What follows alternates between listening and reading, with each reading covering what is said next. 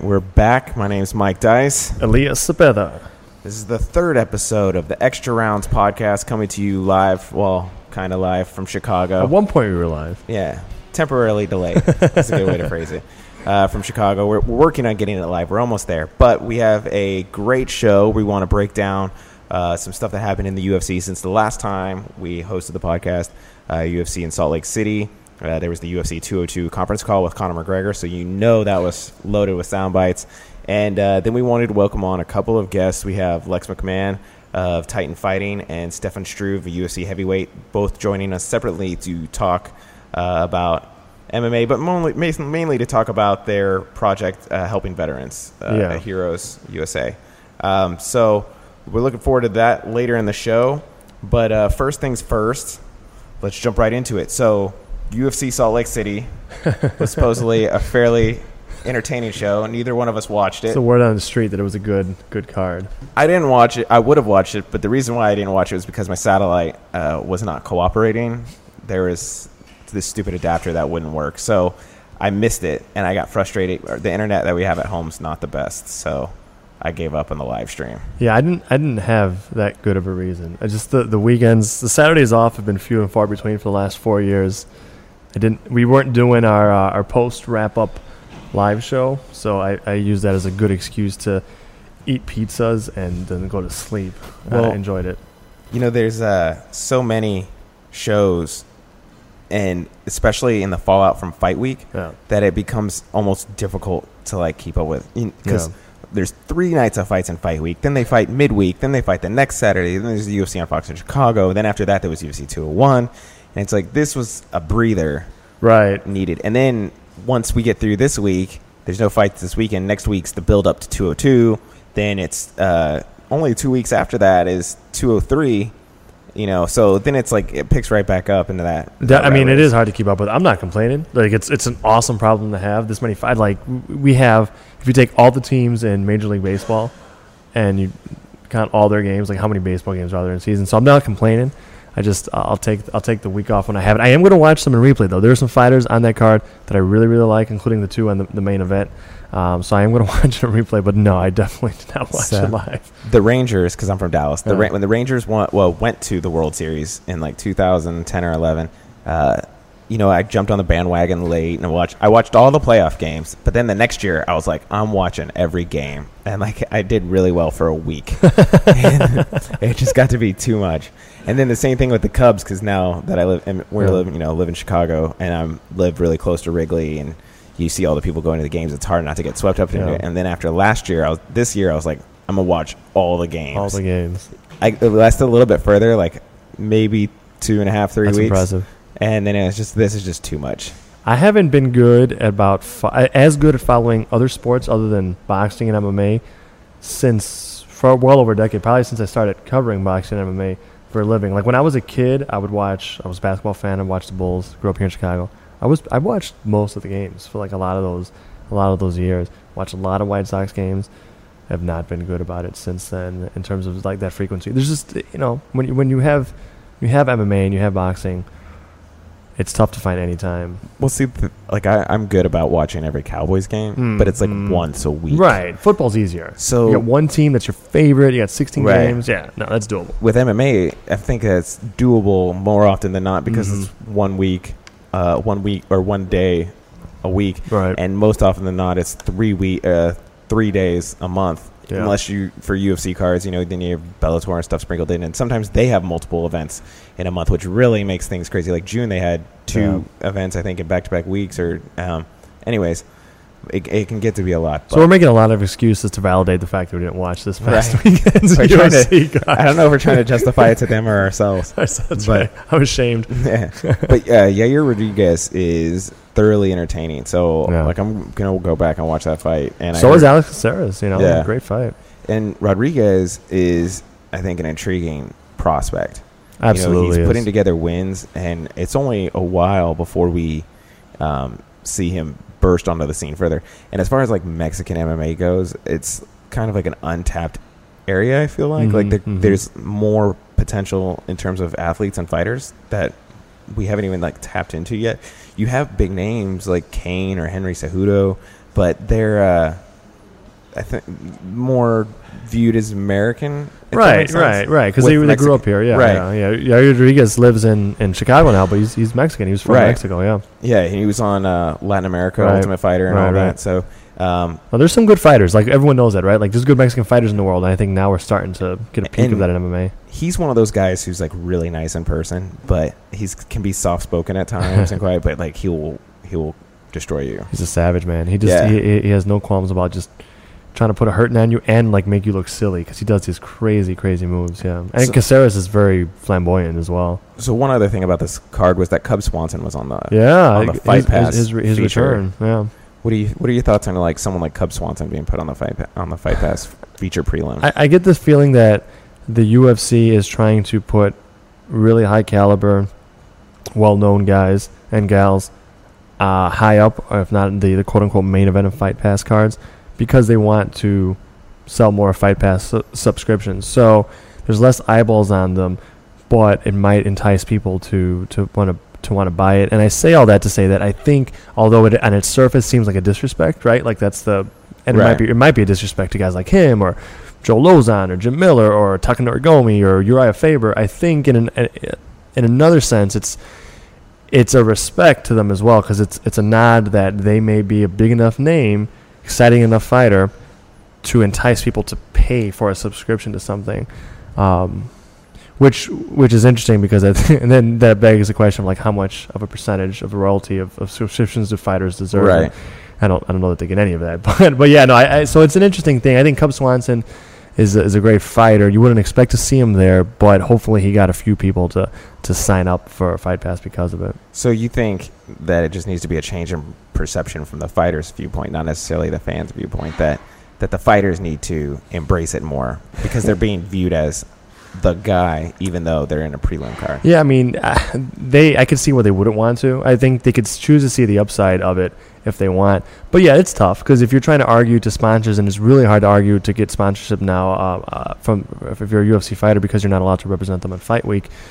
You want to at least be able to tell them I got you know this many I got exposed my fights get exposed to this many viewers and Fight Pass as successful as it may or may not be is not going to be at the same level as as cable or pay per view for the most part or even like uh, Big Fox certainly. So I can see why some of them wouldn't wouldn't like it. Some some fighters are all on board, like or at least publicly, they're like, yeah, I don't care, that's great. I don't care how many. I remember we talked to Joel Lauzon before his last fight. and He was on Fight Pass UFC 200. I was like, I, I don't care where I'm on. And when you're approaching the fight, obviously you have to think that because you have to care about the person who's trying to beat you, and you have to f- focus on that. Um, but other fighters openly complain about it, so I don't. I don't want to tell them they need to get over it because they know more about what's valuable to them than I do. But uh, there's an there's a possible upside to it. But yeah, if you're being used to sell subscriptions to something, you should also have some piece of that something as well. So the other big notable event before we move on, Yeah. Court McGee getting a huge pop in front of the Salt? Lake City crowd. That's awesome. Utah native. Um, again, I couldn't watch the fight because of the cable or Yeah. satellite, but uh, y- you know, you saw the videos, people tweeting out and whatnot, which was good to see. He's somebody who has like a really interesting story Definitely does. and fascinates me outside of the cage. You know, his um, battle with sobriety, and of course, that's one that I identify with. And um, you know, I, I just it felt good to see him get like that kind of response from his Yeah. home crowd.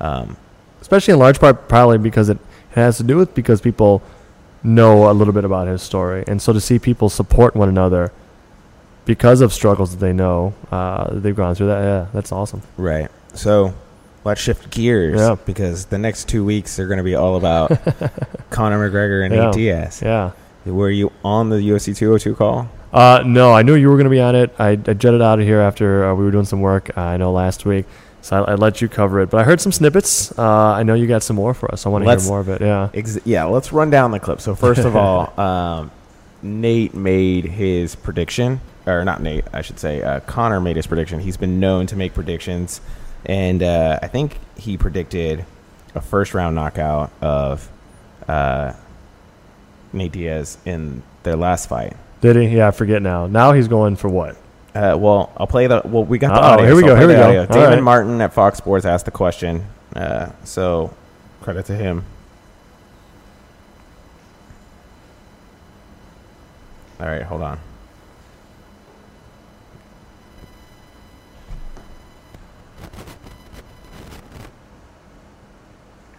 Yeah, you know, I think I just got that. You know, just saying I was going to stop the in the fourth round. If I really looked at it, I thought, you know, he has a he has a solid chin. He's durable, very experienced. He has he has the size and the weight on me. Um, I think that was that was the wrong thing to go in expecting the fourth round, and I did out to KO him in the fourth round. Hope you can say that. I marched forward and backed him up against the fence and teed off on his on on his head.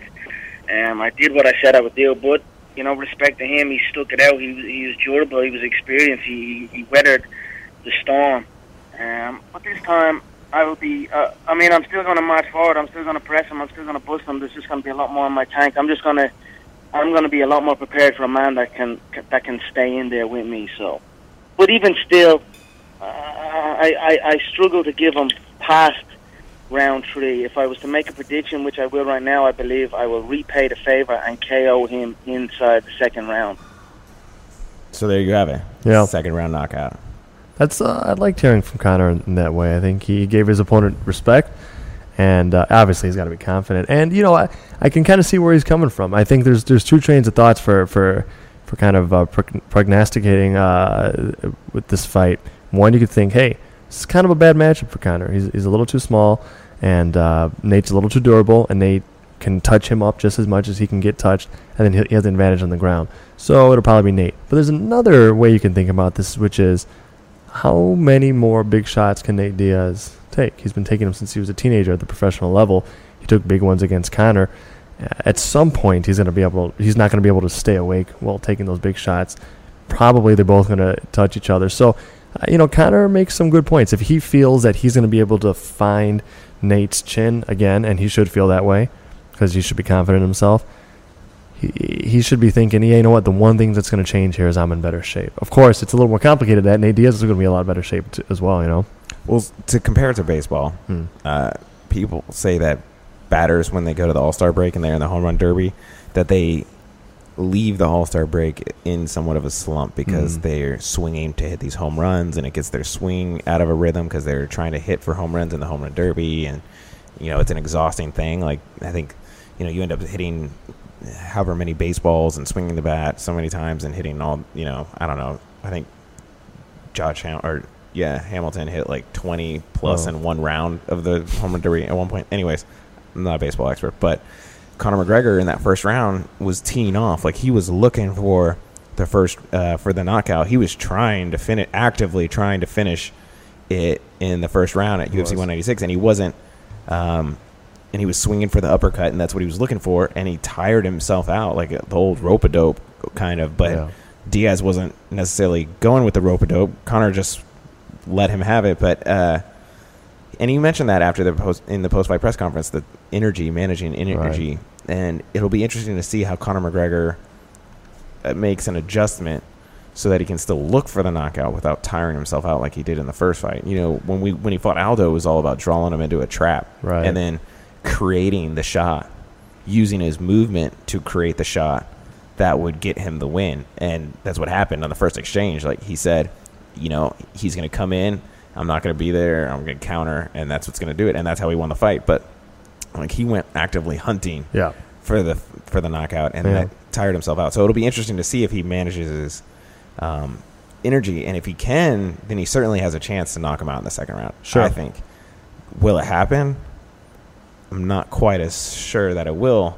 And the longer the fight goes on, the more the odds swing Diaz's way. Like Conor, has he ever been in a fight that's lasted longer than three rounds? He's only been to.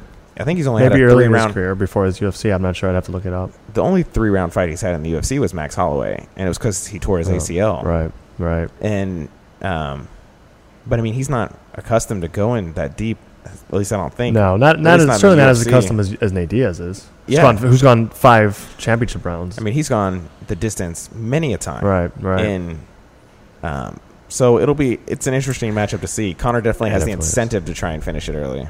He, I think you're right. I think he's he's he's talking about himself as like you know I'm going to out endurance Nate Diaz, and I don't I don't know that anyone's going to. Very few people have been able to do that. Maybe Clay Guida. You know, I it's like it's it's it's tough to do, and I think Conor had like he can't think about this what I'm about to mention because it would mess with his own head. But for all of his, you know, inefficiencies with hunting for the the knockout and all that type of stuff, he had a full training camp, and the person he fought had no training camp. And, and don't you know the, the lies are still propagated out there. If you watch the fight, and, and you should, it's an awesome fight. It's on YouTube for free on the UFC's channel. You still hear, hey, uh, you know, uh, Nate Diaz is training for a triathlon. Nate Diaz was not training for a triathlon, and even if he was, it's not a fight. It's different. He was vacationing in Mexico, Yeah, and he told that to Dana White so to assure him that he could still do the fight. So Nate Diaz outconditioned uh, Conor McGregor, who had been in camp for probably three months on no training camp and a few days' notice. That's kind of crazy, Uh, you know. Now Nate Diaz is certainly going to be in better shape as well, and and I think that'll embolden him to come out a little faster as well. So it'll be an interesting thing if Conor's going to be a little bit more efficient. Maybe that'll mean he'll, he'll he'll sit back a little bit more. Now Nate might come at him a little bit more too. It'll be interesting. Conor's a great counter striker. Uh, but yeah, I think it, I think it could be a very similar fight, but it could also end up being a very different fight for any number of reasons. It's yeah, it's kind of crazy. Yeah, it's uh, it'll be interesting to see. The other thing that all plays a factor as far as the conditioning goes is that Dia or McGregor is used to fighting so much lighter. Yeah, So fighting, carrying that weight, yeah, like the weight cut process is a bad thing for Right. the body to go through, but at the same time, you're you're carrying less weight. Right, and you're Yeah. going through that, and you know, even though you, you put on that weight before the fight, it, it's just a different process than just being like walking into a fight at your walking weight. It'll be very interesting. You're right. You bring up a good point, Mike. I mean, I, I'm inclined. I was inclined to say, hey, listen, you didn't have to cut weight. You should have a lot more energy.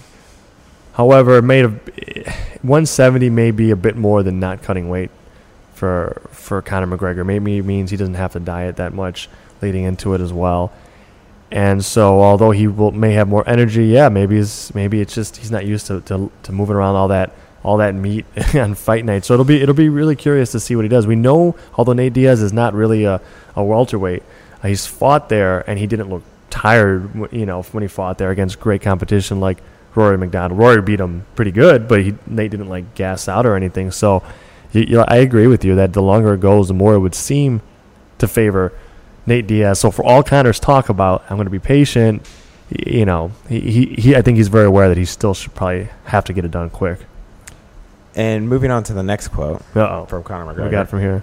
he uh, he was asked by MMA junkies. Um, I can't remember exactly who. It's, it was a MMA junkie reporter. He was asked Mr. if Junkie? Did Mr. Junkie yeah, Mr. Junkie. Okay. he asked uh, he asked if Conor McGregor, if he were to win the fight, if he would grant uh, Nate Diaz Great question. trilogy. And so the clip that I have is Conor's answer, and then he kind of directs the question to Diaz, uh, who Mm. gives his opinion on it as well. So we have both of that in here. One hundred percent. Of course. Awesome. Maybe not And- straight away, but most certainly this will be a trilogy fight. Me and the boy have something, and it ain't finished yet. Nate, um, same question to you. If uh, if you can't get the job done uh, at UFC 202, would you like an immediate rematch instead of a trilogy fight with uh, Conor? Who wouldn't want a rematch with somebody who beat him? And that's that. That's I love Nate it. Diaz has I to love say it about from both guys. Conor doing the right thing and saying, "Yeah, even if I get this, I, I should have to do it again." And Nate being like, "Yeah, sure." It's a win-win for Nate. No Sure matter what happens, win if if he wins the second time, McGregor and him are done, and he'll always have that. Yep, If he loses, he gets the trilogy vow and a third payday, that's awesome. which is what he would like. Absolutely, and it works for Conor too. Conor makes big money fighting anyone, but he makes bigger money fighting a, a, a guy who can sell the fight like Nate Diaz. And this fight, is just like even though they've just fought a few months ago, it hasn't building steam. And you Yeah. heard Conor say that if they if he won and there wasn't to be a trilogy fight, it wouldn't be immediately. And we've Yeah. heard Dana White say that Conor McGregor's next fight will be against Aldo, and it's going to make him defend the featherweight Yeah. belt. Let's see. So the trilogy bout wouldn't come away, but it's it'd be a chip that the UFC Yeah. would have Absolutely. to like use down the road. How far down the road that is, Yeah. who knows? Like, is it next July? At, you know, during the fight week, or is it next Dec- the December after that? Right. You know, who knows? But um, it doesn't need them to be coming off of wins to be a sellable fight at this point either, right? no, this it's- is the old bad blood. Yeah, and it's real and it's rivalry. cool. They like both really respect each other and really dislike each other, so it's, it works. It works well, and and any everything's negotiable. Like the, Dana White says a lot of things. Like who knows? Depending on how it ends, they could do it. They could run it back right again. They they the UFC doesn't usually turn down the biggest money options lately. But yeah, who, I mean, I feel bad for Jose Aldo and everyone else being held held up. But yeah, we, would see. I, I love hearing that from both guys. That's for all the trash talk. That's respect from both guys there. The other thing that's interesting, you mentioned them, uh, Conor respecting him. Yeah. So one of the big things that I was wondering is like once this fight starts building up again, how is Conor going to be himself? You know, before he had this undefeated in the U- UFC uh, thing, which was kind of like the platform or foundation Yeah. for his trash talk. Uh, now he's been beaten and he's fighting somebody who's beaten him. So how does he alter his trash talk? And he's still doing the same Conor McGregor stuff, but he's tweaked it slightly. Yeah. So during this conference call, he was asked about uh, the first the, the first fight or whatnot a few times, and you know he talked a lot about where, and I think for the most part, kind of frankly about where he fell short, which was underestimating his chin or his durability and these things. So he's still managing to find ways to talk trash, but like give Nate respect, and Nate, for his part, was giving him respect as well. Uh, you know, in most areas there was certain some areas where he didn't, but you know, there's it's it's been interesting to watch versus how it happened very quickly the last time. That is Um, really interesting. I'm, I'm betting once they get them in, get in the same space, like it'll get ugly and senseless again, maybe from Conor, and he'll just say stuff that maybe doesn't make sense. But yeah, I like that. I, I think it's cool. I think that Conor McGregor has some analytical depth to him, and he could still be himself without saying ridiculous things, without saying like ignorant things. Without like he could still he could still do it. He's gonna have to like eat it a little bit, which it's good for his motivation. Like, yeah, he got me, but this gonna be this time it's gonna be different, for, you know. And you can still make all sorts of promises without like doing weird baseless denigrations of like the essence of your opponent or something. So I think he can do it. But I bet once they're face to face, it's just gonna get like nasty quick. I'm glad you brought that up because this brings us to our third oh. to the third to the third soundbite I have. So Justin Barrasso from Sports Illustrated, Yep. shout out, asked him about uh, the WWE. Ah, Um, yeah. For those of you who don't know, Justin at Sports Illustrated does a lot of coverage with the WWE. He also does some uh, MMA interviews, so he kind of uh, has a foot in both sides. And he asked him about the WWE if he would ever be interested in that. Good I think question. the genesis of that is because the rumor um, that's out there is that the UFC is sending someone to a WWE event as kind of like a quid pro quo for Brock Lesnar being at UFC 200. M You know, most people would think it'd be somebody like maybe Ronda Rousey. She's already done a WrestleMania, exactly. right? Yeah. So there's already a natural fit there. She's a fan, but um, you know, certainly fans think Conor McGregor would be an interesting crossover because of his personality. But whether that actually, he's openly said in the past that he's not necessarily a huge fan of the WWE Yeah. because I it's that. fake. But anyways, he asked if he would be interested in about Brock Lesnar, and Conor had uh, Conor McGregor like thoughts to share about it. So uh, I'm apologize in advance for some bad language on this, but here we go. Uh, you know, I haven't really really thought about it. For the most part, those those WWE guys are pussies. To be honest, they're they're, they're messed up pussies. If you ask me, I mean, fair play to Brock, he got in and fought, but at the end of the day, he's juiced up to the fucking eyeball. So how can I respect that? Um, what's the other guy? The other guy, he hasn't fought yet, so I don't know about him yet. But um, I mean, there's some there's some dons in in that wrestling game. I mean, the McMahon's, they're dons. Um, Triple H is a don. The Rock is a don. But the rest of them are fucking. The rest of them are pussies, man. I I don't know. I mean, I haven't really thought about that to be honest. Again, that's a little bit more show business. So this is this is the fight business.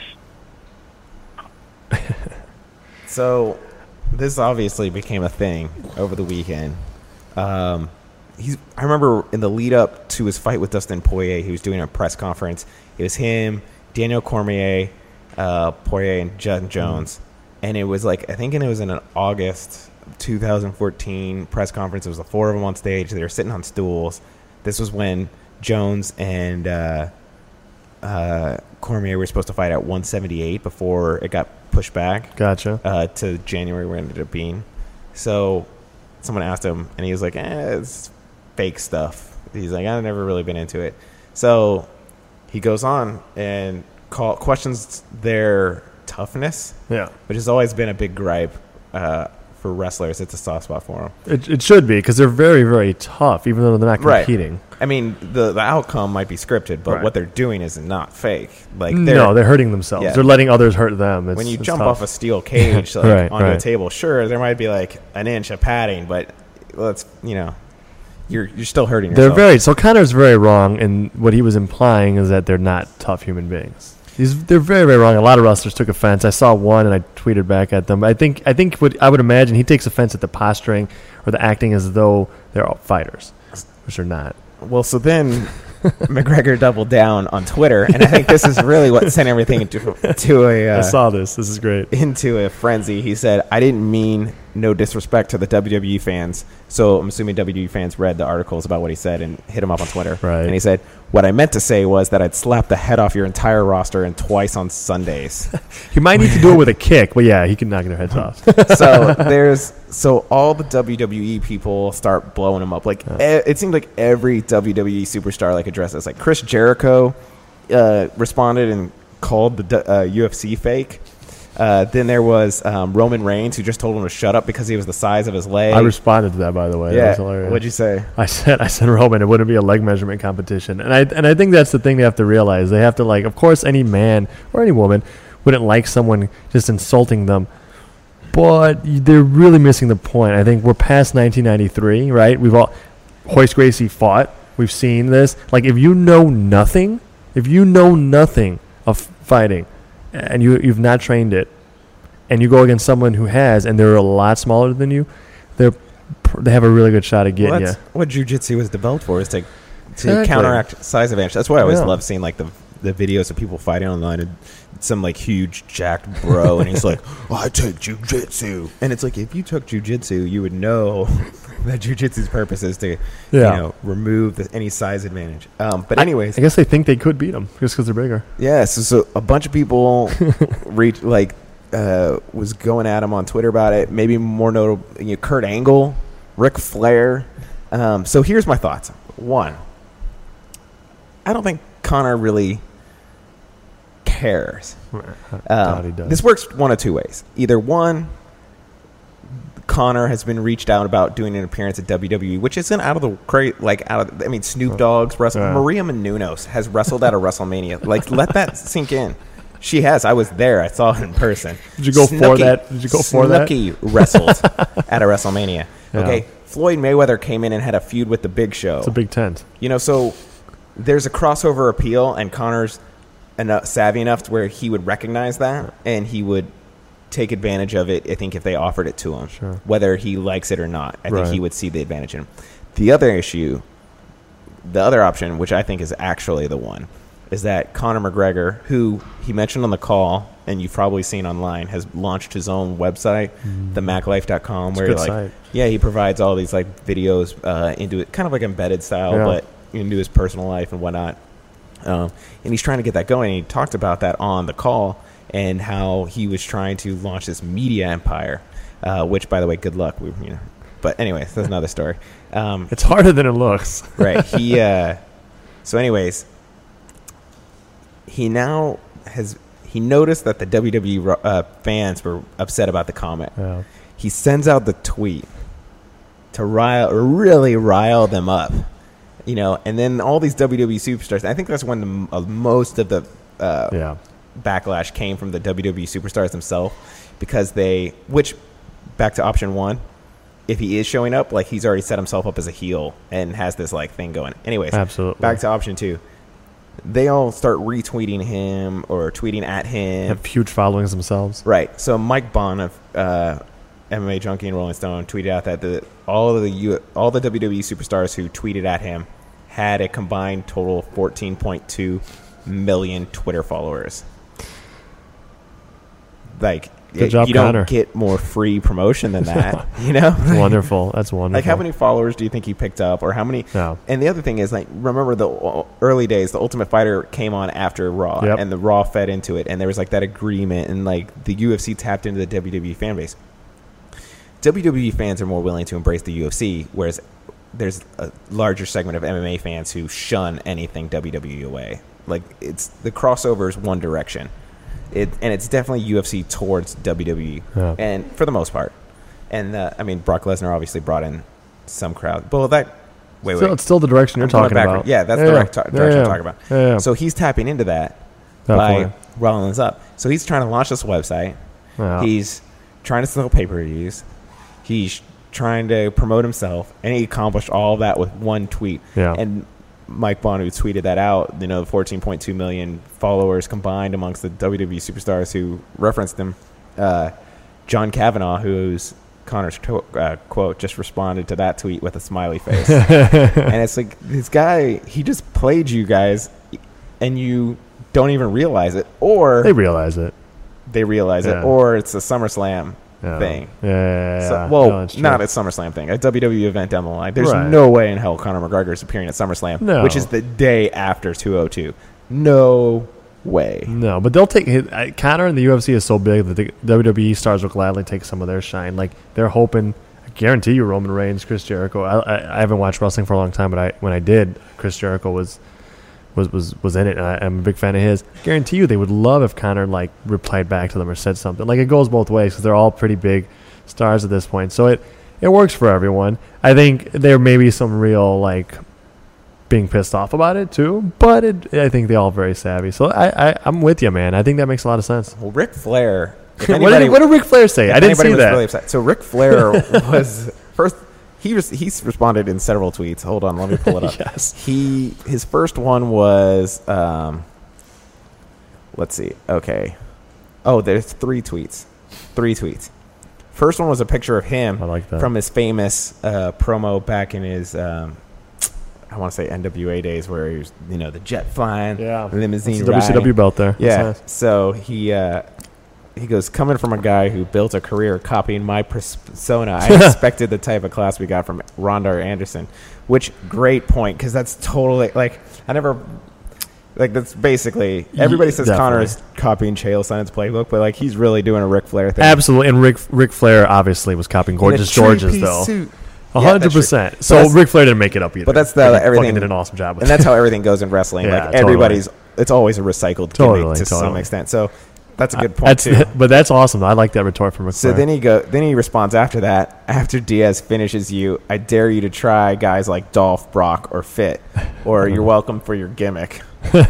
and uh, then um, he tweeted out after that: If anyone doubts whether or not Dolph could tie Conor in a knot, do yourself a favor and Google some his accomplishments. Who he's talking about is Dolph Ziggler. If you don't don't watch that wrestling, is, yeah. but he wrestled collegiately at um, Kent uh, Kent State Ah. and was very successful as a collegiate wrestler. Uh, he said, I know he set a bunch of rec- wrestling records at the school. I don't know necessarily how his accomplishments lined up Sure. in the grand scheme of things. I don't remember. I know I've read an interview where he's talked about it before, and I, but I don't remember the details of what it is. But I know he was really successful. So, yeah, th- there's that element. of That's cool. I mean, to his credit, like it's funny that Ric Flair's uh, chastising someone for not being classy, but but because it's not as if he didn't, you It's know, as part of his shtick was not talking a lot of trash about people. So I bet he appreciates it. All I can keep thinking is like Conor, uh, Ric Flair being like, "I spent more uh, more money on spilt liquor in a year than you made," and it's just like I just want to see Conor McGregor. Like I really want to Use see that. him bust out that line. I could totally see him. That'd be awesome. Chael Sonnen would steal stuff from, from wrestlers, so like verbatim. So I, it would be funny if he could. But you know, Ric Flair brings a good point. Ric Flair, I think, I mean, not to the level of guys like uh, Dolph uh, that you're mentioning, or obviously Brock Lesnar.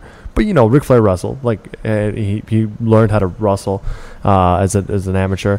So he's pointing out, listen, because he Ric Flair's a fan of the UFC. He's at a lot of events. Right. Uh, he's pointing out, listen, there's there's real competitors in here as well. So that's that Or- is a very fair point. Real people with real experience in combat sports. And Exactly. wrestling we've seen has become a pillar of Of course, MMA. absolutely, absolutely. So And he, even- yes, he he Conor McGregor would have some trouble with like a high level heavyweight wrestler for sure, for sure, NCAA wrestler. Yeah, But even someone like like uh, Daniel Bryan, Mm. like he's tr- he trains and all that. Uh, he li- I think he even lived in Las Vegas for a while Mm. to train, and he trains you know uh, the Muay Thai and Jiu Jitsu and all that. I wonder how much time he has to train. I don't know him, I mean, but I mean, you're on the road a lot. Oh, is he? Is he not Well, in I the mean, UFC anymore, or is he retired? retired. Ah, okay. Neck injuries and stuff. Oh, But- gotcha. But, I mean, like I read his biography, and he was talking about his biography about how he enjoyed that and trained it a lot, and he That's cool. worked. He the different the thing like people you are probably going to listen to this and say, well, CM Punk said he practiced jujitsu too. Yeah. But the thing about the That's difference the between um, CM Punk and Daniel Bryan is that I think Daniel Bryan incorporated those things into his in ring character. Mm-hmm. Uh, he he had what he called like his yes kicks or whatever, where he would like kick the person, which is like a low kick you would deliver to somebody's front leg.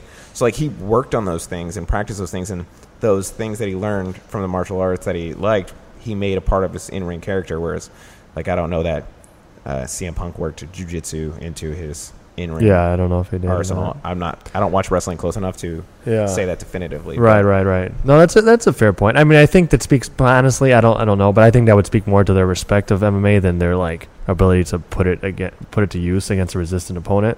And the other interesting wrinkle Hmm. about this, and I know it's completely unintentional because Uh. he didn't even know CM Punk's name. he said that other guy. Other guy. Um, is that he fights at 203 Yeah. in a month. Yeah. and you know there's going to be that UFC WWE crossover Yeah. again because Yeah. CM Punk's finally fingers fight. crossed making his UFC Jeez. debut.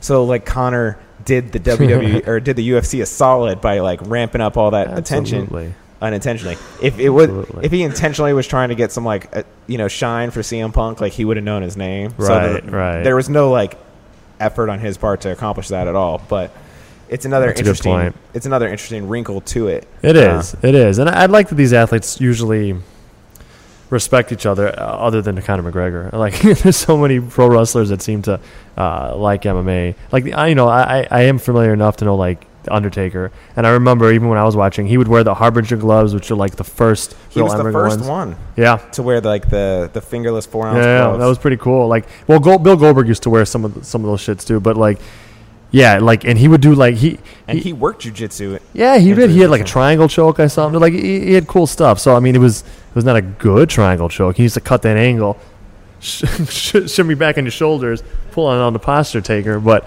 I love that he was doing it. So yeah, no, that's that's pretty funny. I mean, here's the thing: Conor McGregor in training camp, training for someone who knocked him senseless and choked him out. It's just not going to have that much time for people that are pretending to fight and then he's going to be hyperbolic and like say that they're they're punks and this and that, which is not true. But I just think at the end of the day, it's probably like that, and you know, he just he doesn't have time for that stuff, and he's smart enough to capitalize on all that attention. I think he likes to just tweet things out, and see everybody run. That's, that's He just like it's true. like he it's like he has like this master computer where he can watch like people pull up their phones and start banging away on their keyboards like, Angrily. and, and us on the internet and digital media like running to our keyboards like trying, oh gotta get this, those you know. guys. Yep. No, that's true. He's he's savvy, man. He's savvy, and so is his coach. They're really good trolls. Remember those like old things that people would have that they would squeeze up, blow air on fires? It's like it's got one of those. Like he'd just be like, "Oh, that WWE comment is making the rounds on the internet. right. Hold on a second. Let me let me turn this That's up a right. level. I mean, Let me throw another log on the fire." I love it. You look, you read the first part of that tweet, you're like, oh, he's gonna be like, you know, scale it back a little bit. No, Yeah, twice on Sundays. twice on Sundays. That's the best. So let's move forward. Our uh, guys telling us that we have Lex McMahon on the phone. Uh, Elias, you want to? Lex, um, thanks for Open being us on. up. Uh, I, I know the a few weeks ago, Lex, you had your Warrior hookup event. Um, can you tell us a little bit about what what that is? Yeah, you know, and again, thank you guys for the opportunity and, and the platform to kind of spread some awareness about what's going on. Um, you know, my background is I did two combat tours uh, in Somalia as a Marine uh, back in what they call the uh, unpleasantness of the early 90s in East Africa. Um, and, you know, I've always been very, very patriotic, and, and I, I believe in, in the idea of service. When 9-11 happened, uh, I actually tried to. I had just graduated law school, and I um, was studying for the bar exam. And I actually tried to go back into the military because I wanted to to serve. And unfortunately, I had been diagnosed with a degenerative eye disease, so they wouldn't let me uh, re-enlist. So I made the decision at that point that I was going to, you know, find a way to serve in, in some capacity. Um, so I've done a lot over the years, um, but probably about five years ago, I met a gentleman by the name of Lee Stuckey.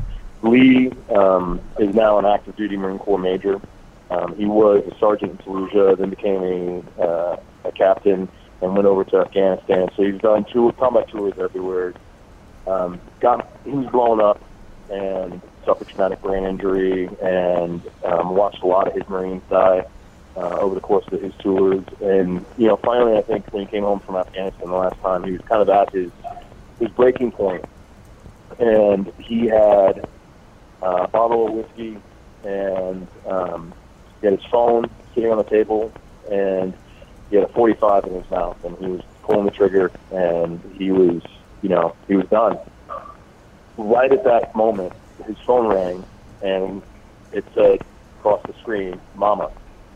And uh, so he put the gun down, picked up the phone, you know, started crying, explained to his mom what he was about to do. And she had him come home. They lived in rural Alabama, and um, she brought him home. He spent time hunting, going fishing, but he did that with with veterans, you know, that lived in the area, and that experience was really cathartic to him. He said, "Well, wait a minute. I'm a Marine at the time, he was a captain. If I'm a Marine Corps captain, and I'm having all these issues, and this type of treatment, for lack of a better terms, or therapy, was really helpful to me. Maybe it'll be helpful to other people." So he founded a hero, which is American Heroes America's Heroes Enjoying Recreation and Outdoors. Um, he asked me to get involved, so I became a, a board member. And, you know, the premise of really what we do is we take guys that are similarly situated and put them in a really fun environment and try to facilitate kind of peer-to-peer therapy. Um, you know, a lot of people who let's be honest, like one percent of the, the population serves. So the vast majority of the population doesn't really understand what it is to be blown up or watch a buddy die or, or you know be in a, in, a, in a combat zone. So they can be apathetic to the fact that someone's experienced that, but they really don't understand it. But if you put other people who have together, you know, they begin guys begin to open up as they're dealing with stress because somebody understands. You know, and so the idea is we put them in a fun environment like fishing, and you know, a lot of times we bring you know kind of celebrity guests in to make it even more fun for them.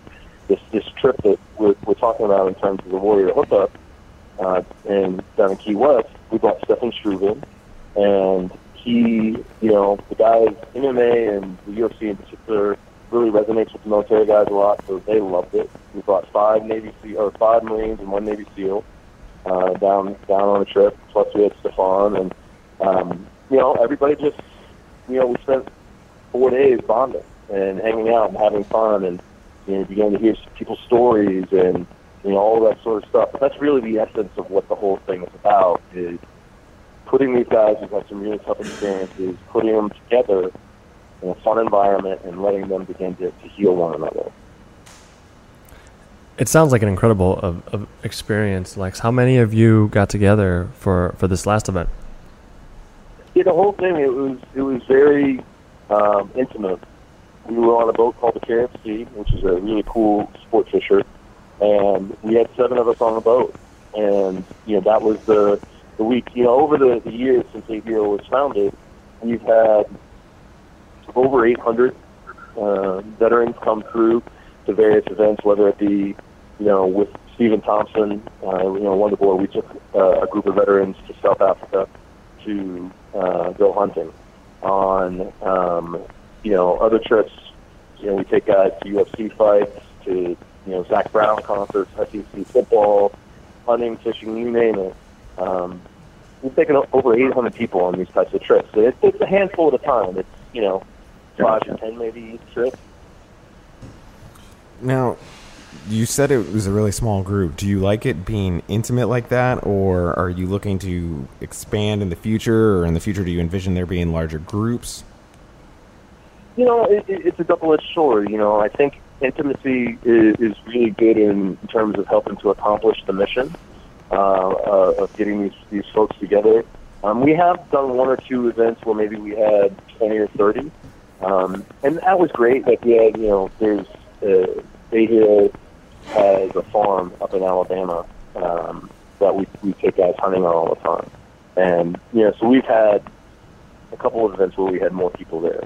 Um, you know, maybe 20, and that that's great. But then everybody kind of gets spread out, and so it's not quite as tight knit. So what I've found is that really, you know, the smaller groups of let's say five to ten are the ones that really I think we, we get the most impact out of. So we're we're- talking with Lex McMahon, who's been talking about some of the events he does with A Hero USA, which you can find at aherousa.com. Lex, how do veterans get in touch with you all, and, and, and who do you choose, and how does that how does that work the selection process, and who, in terms of who gets to be involved with what? Um, with what sounds like a really, really fun, uh, fun bonding experience and a supportive, a supportive experience. Yeah, you know, I mean, we, I, I kind of joke around. You know, the, there's the military mafia. Like we only represent about one percent of, of, of the, the population, but we uh, are pretty tight knit, and so we, you know, have forums and websites and, and all of that to kind of reach out. We also deal directly with the the um, active duty commands, Wounded Warrior Battalion, uh, Walter Reed Hospital. So it's not necessarily even folks that are veterans, it's active military uh, that we bring down sometimes as well. Um, you know, it's it, the kind of key piece to it is in one fashion or another, whether it's you know they they lost a limb or they suffered traumatic brain injury or they're suffering from PTSD, is you know these guys have all guys and gals have all been wounded in, in one way or another, and yeah, that's the commonality. And some are from the active side, some are from the veteran community. it's such an important cause, and I think uh, I speak for everyone when I in the United States, even when I say that uh, everybody appreciates what the veterans do. They put their lives on the line to fight for our freedom. What is the best way that people can go about helping you with this cause? Is it simply donating, or if they can't donate for financial restraints or for whatever, is there uh, other ways to donate by offering resources, perhaps? Well, yeah, you know, I mean, I, I mean, I appreciate the question because that is, I think people want to help. They just don't know the best way. You know, I mean, there's thousands, tens of thousands of charities that deal with just military and veteran issues. Um, so, how do you a find the right one that is reputable, that is, you know, dealing with with the right types of issues? Um, you know, what, what I always use is I've affiliated myself only with organizations that donate at least, uh, that utilize at least 90% of every dollar raised to actually serve the, the you know, this poor demographic, the military or the veteran community. Um, a lot of, there are, unfortunately, quite a few organizations out there that are pretty high profile that, you know, take exorbitant salaries for their executive officers and you know, only 30 to 40 percent of every dollar raised goes to actually benefiting those who it's intended to. So, um, you know, my personal litmus test is I look to organizations like A um, where the, the team is all volunteer based, and you know, in A Hero sense, I think it's 94 percent of every dollar raised goes to helping, you know, fund these events and help helping us fulfill the mission. So I think that's one thing. You know, people should look to organizations that, that have that sort of outlook. Um, specifically, you know, uh, helping a hero, there's there's a lot of ways. We've got this great community of, of folks who, who, you know, support us by donating, but we also have a lot of companies that get involved. You know, this last trip, which was you know this fishing trip, we had Salt Armor, who was amazing. It's a great fishing um, performance clothing company. They donated lots of, of clothes and hats and, and all that sort of stuff for the guys to wear. Fully outfitted the guys. Uh, and then we have Skeleton Optics, who is a um, premium um, sunglass company geared towards the adventure outdoors enthusiasts. And they've got like really high-end sunglasses with Zeiss polarized lenses, so they're like you know top of the line. And they, the owner is a Marine, so he outfitted everybody with, with glasses and took amazing care of us. So companies, I think, can get involved like that by by donating, you know, some of the their products because that's great for the guys. It is, everybody loves to get stuff, especially things that are geared towards what we're doing. Um, individuals can get involved by going to aherousa.com and, you know, they can donate to the general fund or they can donate to a specific trip. We have everything. We're really transparent. We show where every dollar goes and we, you know, show what, what events are on the, on the schedule. they say, hey, listen, you know, we're building a pavilion on on the farm. I want to support that, so you can donate to that cause. Or hey, I want to send guys to Pensacola to the next A Hero Warrior hookup in August, so they can donate that way.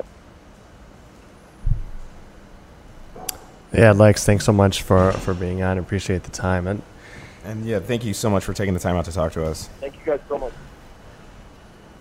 Awesome. Yeah, I like that. You know, Lex Lex uh, McMahon is a is a busy dude. Uh, he's he's a man who wears many hats. He's an attorney. He manages fighters. He helps run one of the best um, one of the best mixed martial arts promotions in the states. Titan FC just had a, another huge event, uh, but he's still. Uh, it seems like he's still making time to think about um, those who've been in in the place that he has before. You know, as as a military veteran himself. So it's it's it's really cool to see him doing this. I like the fact that he says they're given uh, most uh, just about all of the, the cents to the dollar, which is which is a good thing, and uh, it's it's cool. It's cool to see him getting fighters involved. I know, like he said, Stefan Struve was involved in this last one. We're gonna have Stefan on it in in a moment, uh, but yeah, it was it was real cool to hear from him. And once again, that was a herousa.com. Uh, you can go there to donate and see all the projects he was talking about. He was talking about being transparent, uh, which was I thought was kind of a cool thing too. And I think uh, the peer-to-peer mentoring Yeah. that he talked about, I think that's really important. And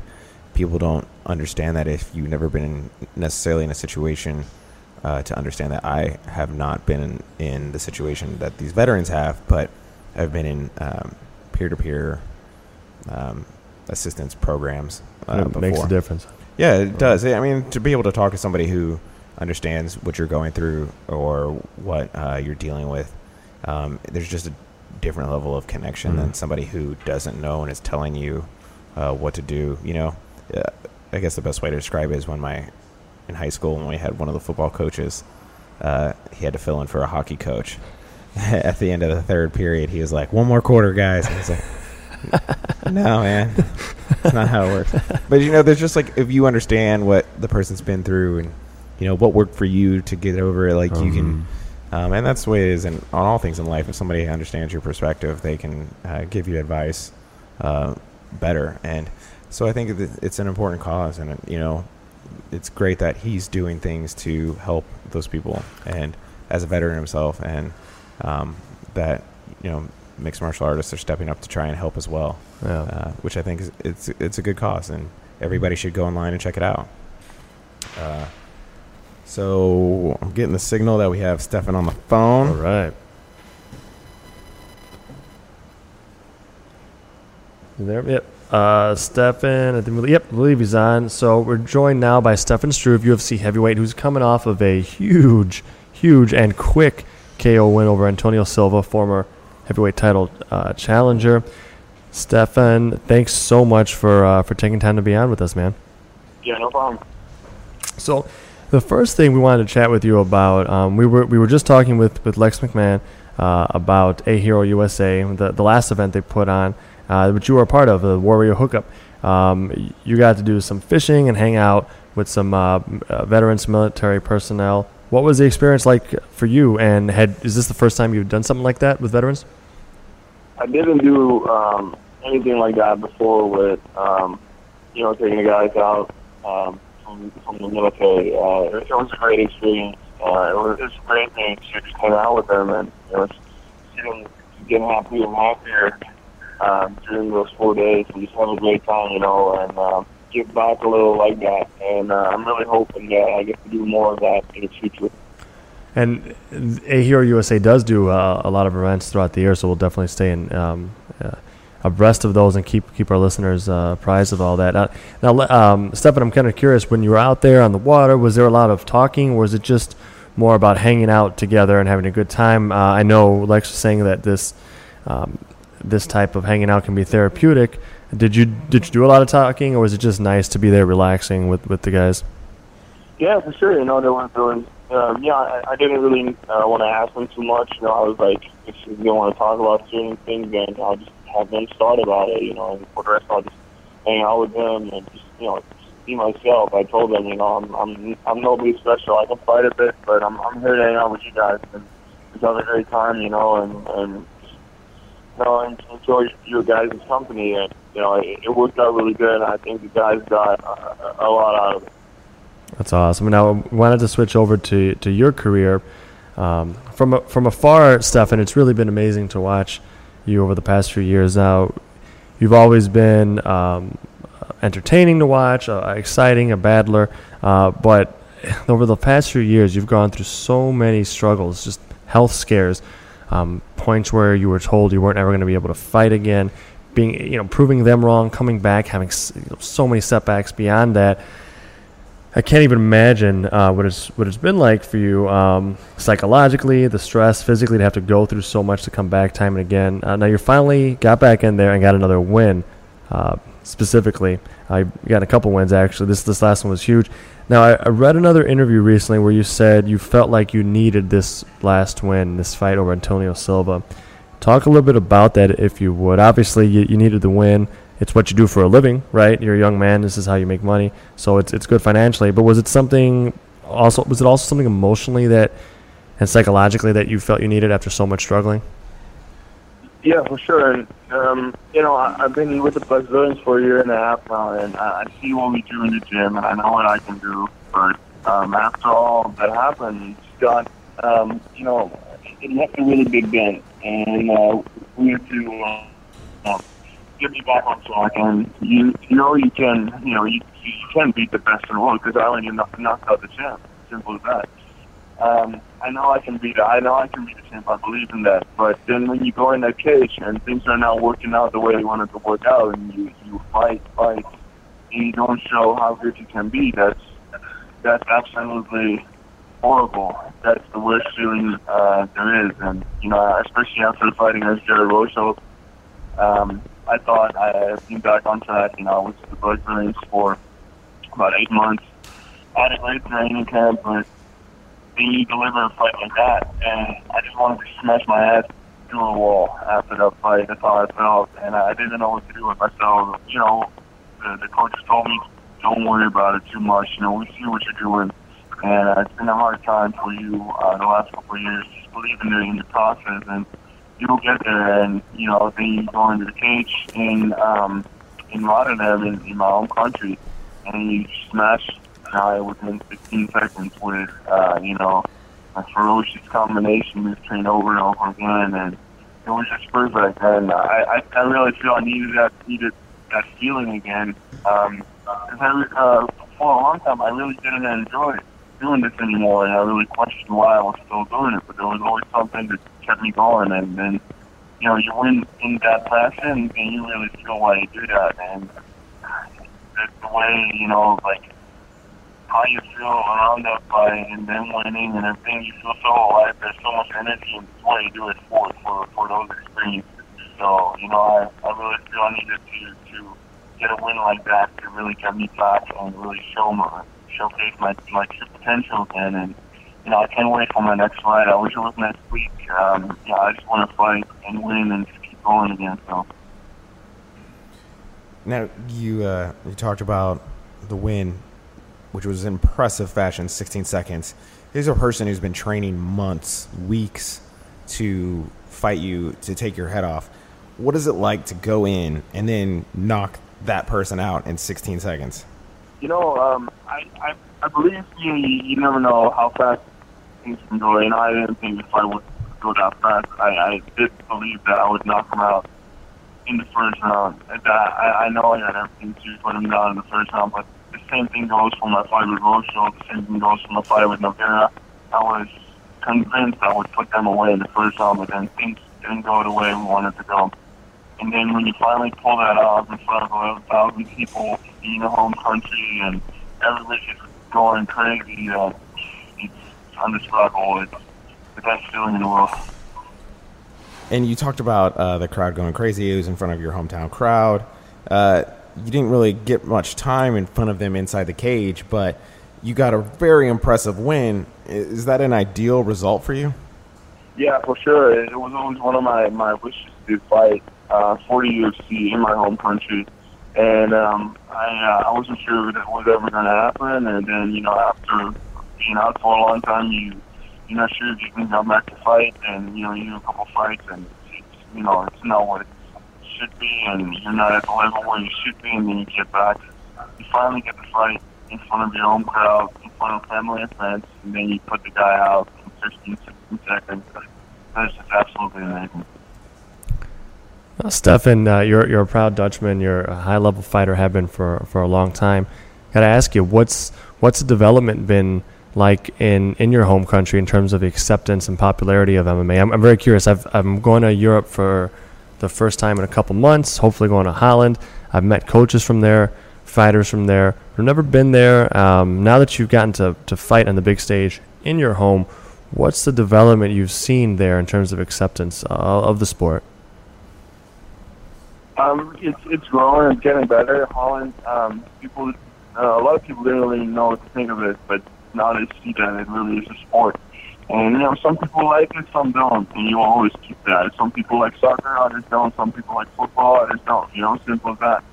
But there is a huge fan base um, in Holland for fights. Uh, we have a huge history, as everybody you know knows, not only for kickboxing but uh, for MMA. Like even 10, 15 years ago, we had huge events in Holland with 10 to 15,000 people in attendance. So, um, especially now that the sport's cleaned up, also in Holland, it's, you know, it's going to make big steps. And, you know, the UFC was already talking about coming back next year because, you know, like, the, the crowd and everything. And Holland is a great place to be for us. And um, it, it was one of the best fights they did in Europe for a while. So. Now, if memory serves me correctly, you've been pretty vocal about uh, the Brock Lesnar situation uh, surrounding UFC 200, which has kind of died down now. But now that things have settled down, what is your takeaway from that whole situation, saga, scenario? Uh, you know, the, the only reason I posted that is that, you know, I, I can't believe that anybody would be surprised that he he's using something. Just look at that guy. You know, he's, he's a he's a silverback. He looks like a silverback. He, he was he was he was even bigger than in his first career with the UFC. But then we didn't have USADA, now we do have USADA. And, um, you know, it, it was just so funny for me to, to see him get caught. It was so obvious. Um, but you never know because they, uh, you know, I, I don't know anything about what what they use, but apparently they it can get out of your system pretty fast and all that. But apparently Mr. Lesnar made a mistake somewhere and miscalculated and got caught. So, you know, he comes in, gets a huge payday, cheats, and, um, you know, and you get paid, but his, legacy in MMA is worth nothing now. You know, you want to belt, but back then he was also injured 100%. You it's, just one big lie to me, and it was just funny for me to, to see him get, get caught.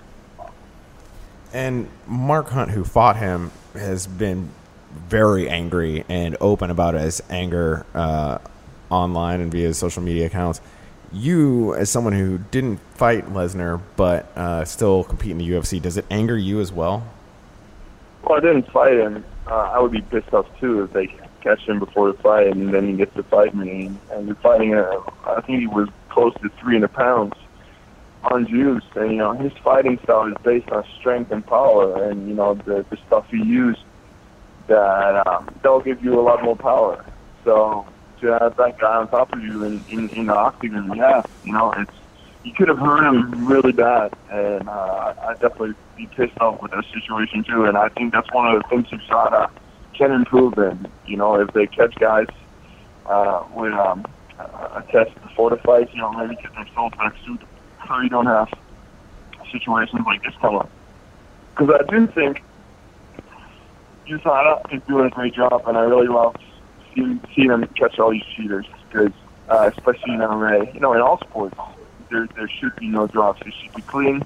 And um, if if you use anything and you get caught, that's karma, and I love it. Um, now, uh, Stefan, obviously you probably won't get the chance to do it because I'm assuming Brock won't be fighting again soon. Never gonna fight again, man. Come on. well, I'm assuming he won't. Um, but because of the because of the doping, you don't have respect for him. Uh, but if you could, hypothetically, in a dream situation, Stefan, would you fight Brock Lesnar? Would you have liked to have gotten to, to fight him, knowing what you know about him now? One hundred percent. Like when I saw they announced it, that was one of the first things. I told my manager to get in touch with the UFC. I, I had my hand in the cast because I, I had surgery the week before. I told them that I would take the cast off and start training that day. They, they would give me that fight on four or five weeks notice. No problem. I would have attacked them with one hand. Absolutely.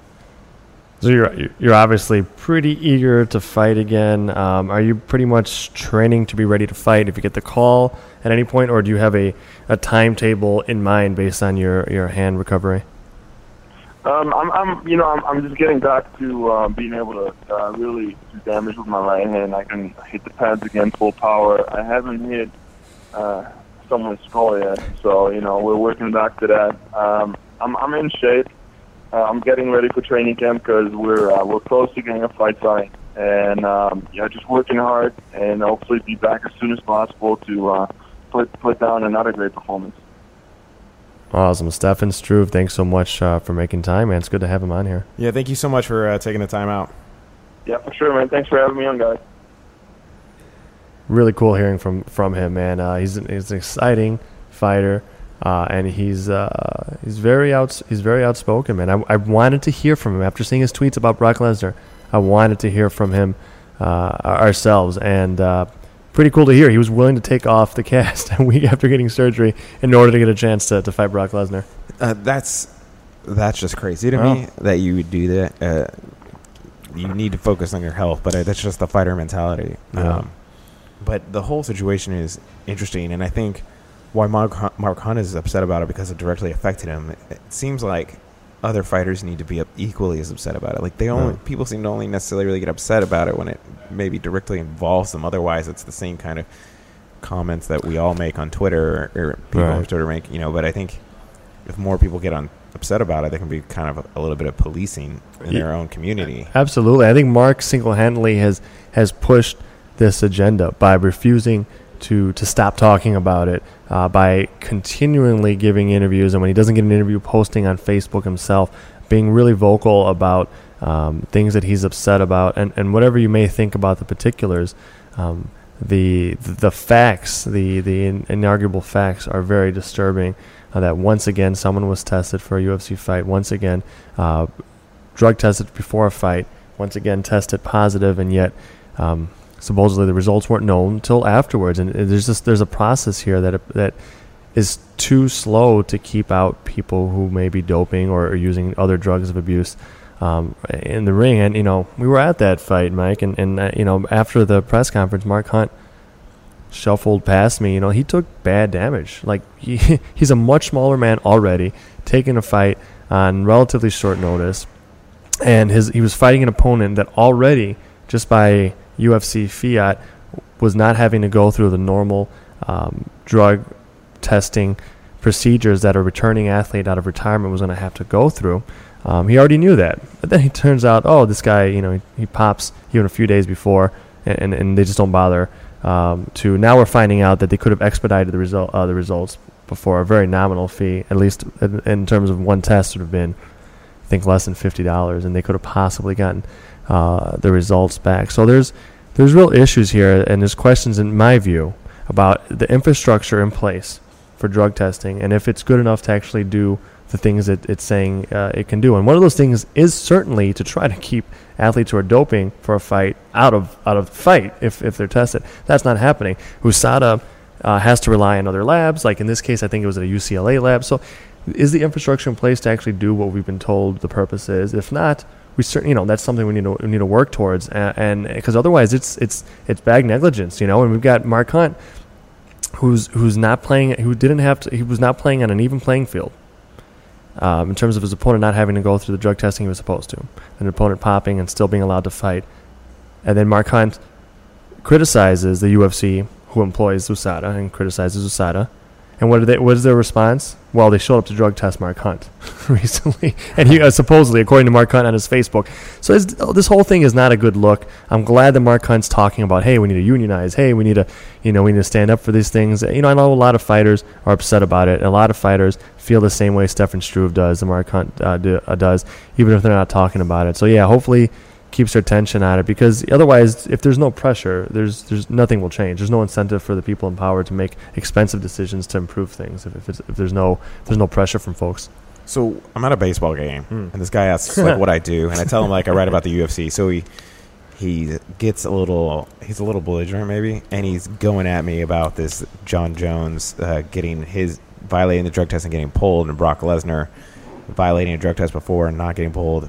And this He drunk guy is also a journalist, right? Yeah, he's uh, a he's he. I'm not letting this guy slide. Well, I don't want to, We're not going to name him. but he's yeah. I don't want to give the free plug, but he's a Chicago like he ran a Chicago only blog. So, anyways, it got into the way you said that. yeah, it got into think of like a I don't know. It's just all about Chicago. But anyways, he's going off and he's asking me questions at first and trying to understand it, and then he's telling me like my opinions on it's wrong, and I'm I'm you know just reporting what the UFC wants me to report, and it's like well, the, I'm like well, what he failed to understand though is that the timeline for Jon Jones' test and Brock Lesnar's test was the same in terms of like getting the results back, and that's what's to be expected.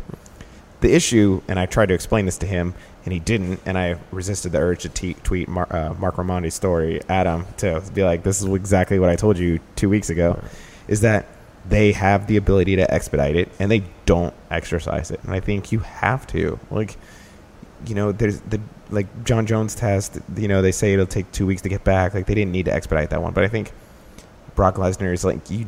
I mean, any drug test for any fighter a few days before, not just Brock Lesnar, but any fighter a few days before. Sure. If you're going to do it or a week before, you need to try and expedite it to get the results back. Otherwise, it's kind of pointless. Um, that being said, uh, I don't know if that's not necessarily 100% sure in how that process works, if that's a USADA deci- decision or a UFC decision. But Those lines, the fact that those lines are blurred, and is a part of the problem. I mean, my gut instinct is to say that, that I think that's a USADA thing. That like the UFC just kind of takes like they've brought in USADA and then they're hands off from that. Well, the UFC would have to pay for it, and it, so it becomes a UFC issue because it's an extra expense. Okay, so I guess I could see that then, but um, you know, it's just it's just why the tests don't mean anything if they still fight. They lose a lot of meaning, that's for sure. the, the I want to give a little bit of the benefit of the doubt because he was tested so much and he did pass so many tests. So it's like if you're like, listen, we've tested him six times, they've all been positive. There's no need to expedite this one. So there's part of that in the equation too. You know what I mean? I guess, but let's keep in mind. I know that's been the line is that he's been tested so much, he passed so many tests. He was tested less than he was supposed to by USADA's own rules. Let's not forget that. Yeah. You know, So th- I mean, it's definitely. I don't think there's a conspiracy. I just think they're not doing it well oh, enough. this guy, you know, was that's like all. way up the conspiracy ladder. I was like, listen, bro, I'm gonna take the tinfoil off the window and I'm gonna go outside with the rest of the people. And uh, anyways, we finally had to tell him quietly to mind his own business. But he, uh, you know, it's it, it's not like I don't know. The process just needs to be fixed. Like we just need the re- test results faster. It's always You know- harder to do the things really well, and it's easier to do things not so well. And I think that's what's happening. It's just easier to not do everything we could. I mean, if you mark that you want the drug test results expedited and the expedited results don't come back fast enough, and they said very well in Marc Raimondi's piece that holidays and weekends factor into that, and it was Yeah. definitely Fourth of July weekend, Sure. so that would have factored into it. At it. least you did what you could. El- exactly. You know, There's a little thing called CYA, cover your ass. and they did not do that. right, and you by doing that, you at least cover all your s- the right steps so that you f- prevent yourself from being the subject of criticism. Um, or worse. let's, Right. Like, let's see what happens in the future if they continue to be this this boneheaded. You know, um, there's there's other leagues and other athletes taking their leagues to task uh, through the courts and saying, hey, you know, we didn't have this and that information available. So I hope that never happens. I want the sport to continue growing, but you got to you got to do a little more than lip service to, to health. there's a little uncertainty, maybe to some degree, about the future with the new ownership coming in and what lies ahead. But you know, while they didn't, this situation wasn't necessarily handled the best. You know, it's still better than what it was. Um, I don't know far- that it was. I like. I I see where you're coming from, but what it used to be would we'd have at least an ostensibly or structurally independent regulator. Right now, all we have is the UFC self-regulating. With other other leagues do that as well. The NFL does it, and I think there's a real problem with self-regulation. So in some ways, yes, there's more testing happening, so that is better. But I think structurally, it's it's it's small c corrupt.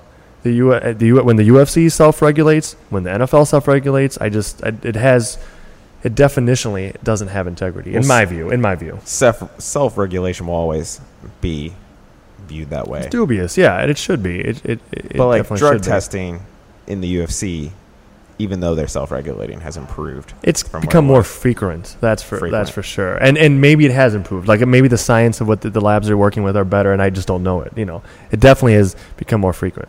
Yeah. So maybe that in itself might I mean, be it seems like it's improved just by the fact of the sheer quantity of fighters who are being Yeah. caught now. Yeah, you know, I mean, like true. UFC on Fox 20, That's George true. Sullivan, who wasn't caught, he like self-reported a substance Right. that led into a violation. You know, and he's off the card, and you know, it's just it seems like a constant stream, um, for Could be. better or for worse. No, you it know? could be getting better. It could. Be. I'm. I'm. I'm. I'm. I'm so focused on the structural flaws of the of these relationships that I could be a little blinded to like positives happening from it as well. That's that's entirely possible. Um, what do you think about Chad Mendes' situation? This wasn't really on our agenda, but since yeah. we're talking about yeah. this, you know, he's suspended for what two years, I think. I think And so. He kind of was. He kind of went. Um, said something along the lines of, you know, this was a substance that I forget whether it was tainted or uh, he was just unaware of it or Yeah. whatnot. And he's like, but bottom line, I broke the rules, so I'm I'm take the punishment. That uh, that's that says something because the people that have been using this tainted supplement, uh, excuse with USADA specifically, uh, and been fighting it, they end up getting these reduced suspensions, which again tells me that I guess they didn't really got them. They didn't really have them to begin with because that that was not something, for example, that we used to fly in Nevada. This is not like that tainted supplement stuff is something that has been used a lot over the years, over the last decade for sure. And I know Nevada specifically, you know, their practice, generally speaking, was to say, well, it doesn't matter. It's your responsibility to know what was in there.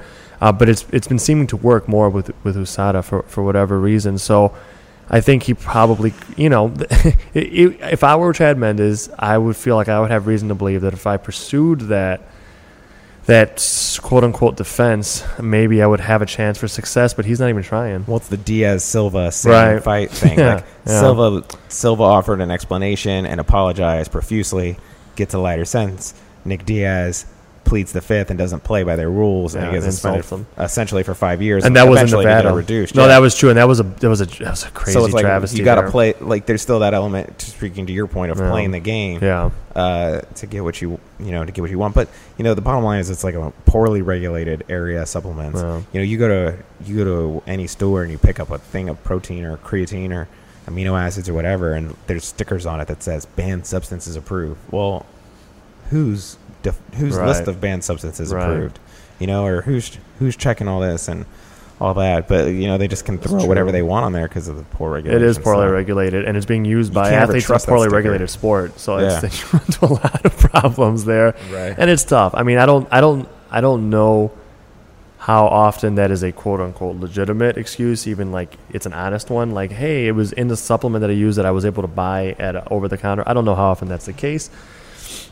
But um, but yeah, it, if it let's assume it is, it does happen. Let's assume every time someone said that they were just being honest. Yeah, then yeah, then it's uh, it, it, it is tricky. But the reality is, these high level athletes are using more than you know GNC their GNC card a lot of times. So it's a it's a thorny, tough issue to deal with because I think it's expected of most top level athletes culturally.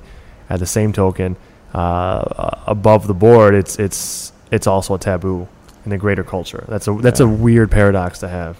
Yeah, competition's gotten so high Wow. in all sports that people are just constantly looking for an advantage, like in every little way. Know. I mean, there's just it's ridiculous. There's like a great story about breaking down how, um, and especially with the Olympics, this relates like the swimsuits, how like the swimsuits allow them to glide through the water. It's just like the technology, even like, and that's a legal way of helping. Right, right. You, know, you gain an advantage. It's true. Which- s- yeah. No, I mean, go. I'm sorry. Well, there's just so many ways, you know, to Yeah. try and gain an advantage. Like where do we draw the line? Yeah, too? There's stem cells uh, stuff, you know, that they're doing to regenerate. You know, like that's clearly awesome and sciency and Yeah, beneficial, sciencey. but it's allowed so far, right? Like Like, we need we need like a see this is where a board off would help because he could give us the Jesse Pinkman drop, you know. that's right. That's Science. right. Science, bitch. Um, but you know, you, nobody's ever going to stop trying to gain a competitive advantage. You No. know, remember what- a couple years for the Super Bowl when it was like Ray Lewis was using deer antler spray or something. Like it's just for you know, there's Yeah. just so much stuff. But And we celebrate that in like silent ways, like, hey, they do anything it takes to win. Hey, guess what? That includes drugs, guys.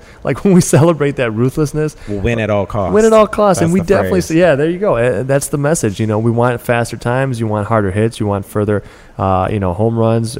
Like, listen, we, we we haven't evolved as a human species that much in the last 200 years. Like or it- the last 25 years. the last 25 years. Exactly Yeah, right. like some of these sports records are like getting smashed. yeah, or the size of, of guys. You look at the offensive line of the '85 Bears. Great offensive line. They, you know, they, they look like linebackers nowadays. You know, like Oh, it's it, we, we didn't become a different species. All right, like our, our, our, our diet, our supplementation is improving. Don't celebrate the the outcomes of that that we like. Uh, and ignore the health costs, but then like make weird black sheep of, of people for using it. And for those who are really curious about uh, the way the drug testing works, this isn't obviously it provides a lot of answers, but the the Mac Life, Conor McGregor's Yeah. media empire uh, that he's recently launched, one of the videos he has on his thing is a video of him going through the USADA drug testing process, which is really interesting. Uh, he shows them showing up. They actually show up at his home, and he's like, "We're headed to the gym. Can we do it there?" And they said, "Yeah, but somebody has to ride with you." So Oh, like somebody actually rode with him in the car to the gym to, uh, I guess, make sure there's no funny business business that Yeah. happens between the time they showed up and then. And then they stare at you urinate as well, Right, Which is awesome. then, uh, there's, I, it I wouldn't wasn't be able to do it. They get no sample from me. it wasn't Conor McGregor, but some somebody else like I guess sh- tweeted out a picture of it, and there's like the or a video, or maybe it was from an embedded episode or something. I don't know. And the guy's like in the background, like looking the USADA guy. and It's just Great like the most awkward thing Great ever. And he's job. just like Who I wonder who they are too. Like, did he have to get like a chemistry degree to I go don't know, watch but they should have people studied urinate? better in college. Gosh. I mean, I, who knows? They could be incredibly qualified science experts, or whatever. But anyways, he goes through the process, and they like offer, they like hand him a package, and it's like a foam thing, and it's sealed, and he has to break the seal, and then mm-hmm. inside's like the tubes, and the tubes are sealed, and he has to do it, and then they make him check for any defects in the tube to make sure that there's like no contamination that way or whatnot. So it's not like they're just like, hey, rinse this one out. Here, you use it now. Yeah, You right, know, so like you can make sure everything's sanitary and whatnot. And at one point, which I found really interesting about the whole thing, is Conor McGregor makes a comment, and he's like, uh, because he's to a point flabbergasted by the intensity of making sure everything's sanitary and clean, and he says something to the effects of. You know, the Nevada State Athletic Commission, they didn't give a F, you know, and in typical Conor McGregor fashion. And it's just like, man, I, you know, wonder what the, what the, having never Yeah. gone through the two, Right. what the differences are. That's it. Well, they, they started doing before USADA was hired by the UFC um, to like augment uh, the drug testing that state commissions like Nevada's would do. Nevada did start doing. They did start, in paper at least, putting doing year-round testing, and they started showing up a little bit more. They just their their resources are limited, and although they're not hired by the UFC, athletic commissions are informally tied to the to promoters by virtue of the revenue that events the promoters put on bring to their their state. Um, so that's a tough thing. But yeah, so they, it was definitely not as they weren't they didn't have the budget to get around. My understanding to get around to do uh, this as much as as UFC uh, funded And when you USADA. have fighters coming from all over the world, Yeah, it's expensive. Yeah, yeah. Yeah, it's it's crazy. Like I wonder how much Well, especially if you're get trying to like now. do pop up tests, you know, and you're booking last minute travel or something. Yeah, no, that's it's it's amazing. Like there was a story when, when they showed up to, to test Jose Aldo before the, the fight with Conor McGregor and fiasco there. So yeah, that's kind of crazy. But you know, the, I definitely check that video. I haven't seen. I have, have, to, have to watch that because that's uh, maybe it's the right thing to do, but man, that's intrusive as all as all hell. Like I I would have a I would have a rule. If you if you're gonna watch me, you got to hold it for me, man. Like that's you're gonna make this weird. You got to you got to follow through. I'm not gonna deal with this. It's too much, man. And on that note, I think, I think we wrap things up. We've uh, we've gone uh, a little bit longer than we normally do, but it's because we You just like had so much fun covering. Oh yeah, I mean I would do this for hours, but uh, Talking to the listeners, they like Oh it. yeah, I hope so. They're listening. But uh, thank you all so much for taking the time out to listen to us. Uh, so uh, shameless, selfless plug here. Oh, yeah. Please go to iTunes or Google Play and make sure to rate the uh, podcast five stars, preferably, and please leave a review. It's much appreciated. Um, next week, we got some interviews lined up. We're going to have Anthony Johnson, uh, Glover Teixeira joining us. They fight at UFC 202 alongside uh, Conor McGregor and Adia. So we have those two guests lined up for sure. So you can awesome. count on those coming next week. Um, other than that, thanks for tuning in and uh, make sure to subscribe.